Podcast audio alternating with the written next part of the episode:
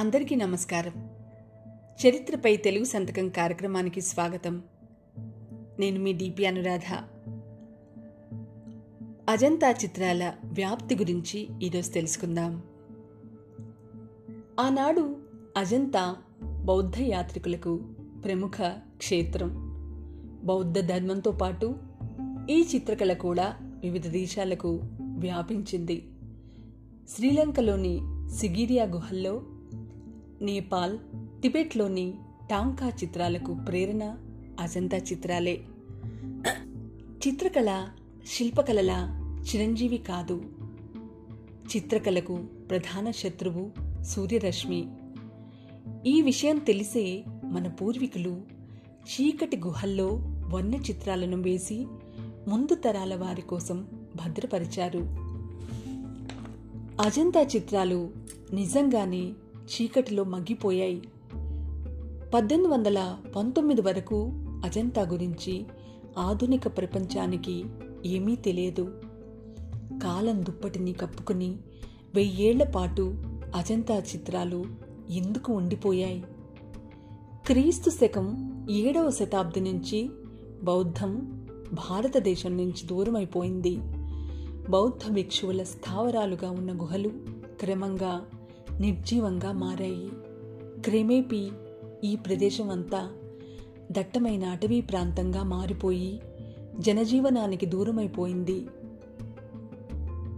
పద్దెనిమిది వందల పంతొమ్మిదిలో ఆనాటి మద్రాస్ ప్రెసిడెన్సీకి చెందిన బ్రిటిష్ ఆఫీసర్ జాన్ స్మిత్ పులిని వేటాడేందుకు ఇక్కడికి వచ్చి పదవ గుహ ముందు భాగాన్ని కనుగొన్నాడు. లోపల పెయింటింగ్స్ను చూసి ఆశ్చర్యపోయాడు. ఈ గుహలోపల గోడ మీద తన పేరును చెక్కాడు జాన్ స్మిత్. ఆ పేరు ఇప్పటికీ అలాగే ఉంది. John Smith, twenty eighth cavalry, twenty eighth April eighteen nineteen అని రెండు వందల ఏళ్ల క్రితం రాసిన మాటల్ని నేటికి చూడవచ్చు. రాళ్ల అంచుల్లో ఉన్న గుహ సముదాయాలను చూసి జాన్ స్మిత్ విస్తుపోయాడు. అడవుల్లో ఉన్న ఈ మిస్టీరియస్ ప్రదేశం అప్పట్లో పెద్ద చర్చనీయాంశంగా మారింది. అయితే అజంతా అద్భుతం అందరికీ దగ్గరయ్యేలా చేసిన వ్యక్తి హైదరాబాద్ ఆఖరి నిజాం మీర్ ఉస్మాన్ అలీ ఖాన్. అడవిలోని చెట్లనంతా కొట్టివేయించి సామాన్యులు కూడా ఇక్కడ తిరిగేలా దారులు వేయించాడు. ఈనాటికి ఇదే దారిని వినియోగించడం విశేషం. అంతేకాకుండా ప్రతి గుహలోని పెయింటింగ్స్కు నకళ్లను తయారు చేయించి పెట్టాడు.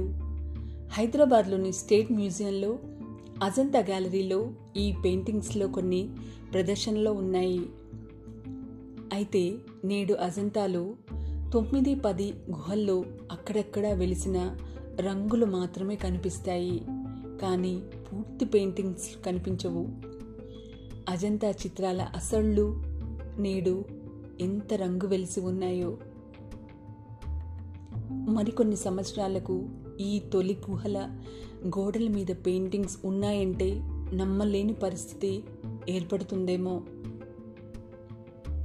ఆనాడు దేశ విదేశాలకు పాకింది అజంతా చిత్రకళ.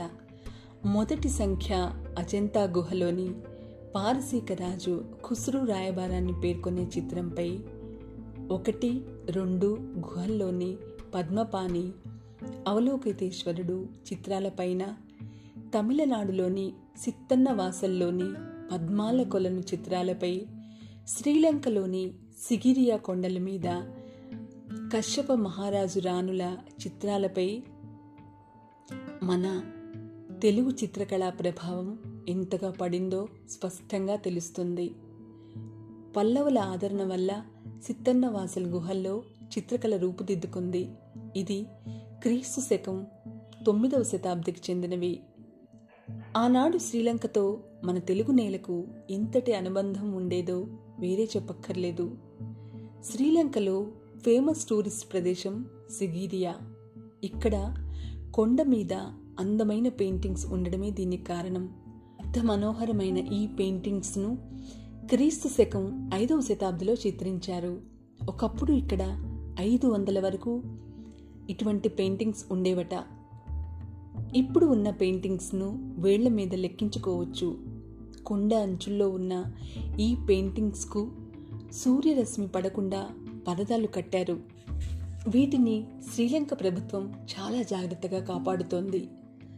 వరల్డ్ హెరిటేజ్ సైట్లలో ఒకటైన అజంతా గుహలపై మన కేంద్ర ప్రభుత్వం కూడా ప్రత్యేక శ్రద్ధ పెట్టింది. అజంతా కేవ్స్కు ఇరవై కిలోమీటర్ల వెలుపలే అజంతా విలేజ్ దగ్గర ప్రైవేట్ వెహికల్స్ను నిలిపివేస్తారు. ప్రభుత్వ బస్సుల్లోనే కేవ్స్ దగ్గరికి వెళ్ళాలి. గుహల దగ్గర ఎటువంటి షాపులను కూడా ఏర్పాటు చేయలేదు. చాలా వరకు పొల్యూషన్ ఫ్రీ జోన్గా చేశారు. ఈనాటికి విదేశీ చిత్రకారులను ఆకర్షిస్తోంది అజంతా. చాలామంది ఇక్కడ కూర్చుని స్కెచ్లు వేసుకుంటూ ఉంటారు. ధ్యానంలో మునిగిపోయినట్లుగా అజంతా కళతో కనెక్ట్ అయి పరిసరాలను మరచిపోతారు. ఈనాడు కూడా చిత్రకారులు గోడల మీద ఆయిల్ పెయింటింగ్లను వేస్తున్నారు. అర కిలోమీటరు పొడవు పదిహేను అడుగుల ఎత్తున్న ఓ గోడ మీద పెయింటింగ్లు వేయటానికి నేటి కళాకారులకు వారం రోజులు పడుతుందట. ఇంత కష్టపడి వేసినా బహిరంగంగా ఉన్నందున ఈ చిత్రాల కాలపరిమితి రెండేళ్లు. ఆనాటి అజంతా చిత్రాలను వేసి రెండు వేల ఏళ్లు దాటిపోయింది. అంటే ఆనాటి చిత్రకారులు కాలానికే పెద్ద పరీక్ష పెట్టారు. అంతటి కళాకారులు మనవాళ్లు కావడం మనకు గర్వకారణం. కానీ నేడు అజంతా మహారాష్ట్రలో భాగం. అమరావతి శిల్పం తరలిపోయింది. నాగార్జున కొండ కృష్ణా నీటిలో మునిగిపోయింది. అన్నిటికీ మించిన బాధాకరమైన విషయం, భారతదేశంలోని వరల్డ్ హెరిటేజ్ మాన్యుమెంట్స్ లిస్టులో తెలంగాణ, ఆంధ్రప్రదేశ్ రాష్ట్రాల స్థానం ఖాళీగా ఉండటం. ప్రపంచానికి ఎలుగెత్తి మనమంటూ చాటడానికి ఓ కళాత్మక కట్టడము లేదని ఆర్కియలాజికల్ సర్వే ఆఫ్ ఇండియా ఇలా తేల్చేసింది. మన పూర్వీకులు తమలోని విస్తృత ప్రతిభను ఎన్నో రకాలుగా అభివ్యక్తపరిచారు. కానీ మనమే వాటిని కాపాడుకోవడంలో విఫలమయ్యాం. అజంతాలో అజరామరమైన కళలను ప్రతిష్ఠించిన మహాశిల్పులెవరు? వారి ఊర్లేమిటి? పేర్లేమిటి?